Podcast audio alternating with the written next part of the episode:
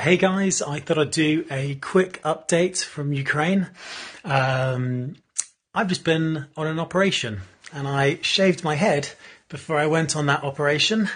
And um, yeah, it's been a very busy week to say the least. Uh, there's not a huge amount I can say.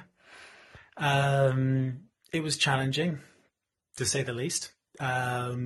But what I really want to say is that the Russians have taken a pounding in the south. They've lost tanks, they've lost artillery, um, and although they fought back, they um, it was difficult. It was very, very difficult. Um, our unit suffered no injuries. We're all absolutely fine.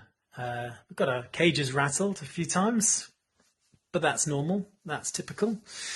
So uh, yeah, it's been an absolutely mental week. Absolutely mental. Um, so um, we're back now. My plan is to get some food in me. I need a shower. I've been wearing the same clothes uh, since I got off the uh, since I went on the operation. I Haven't slept very well the last few days, but again, that's normal. Um, yeah, we're not letting the Russians uh, rest. And to be fair to them, they're trying their hardest. They're doing their best, um, and they are still formidable. They are.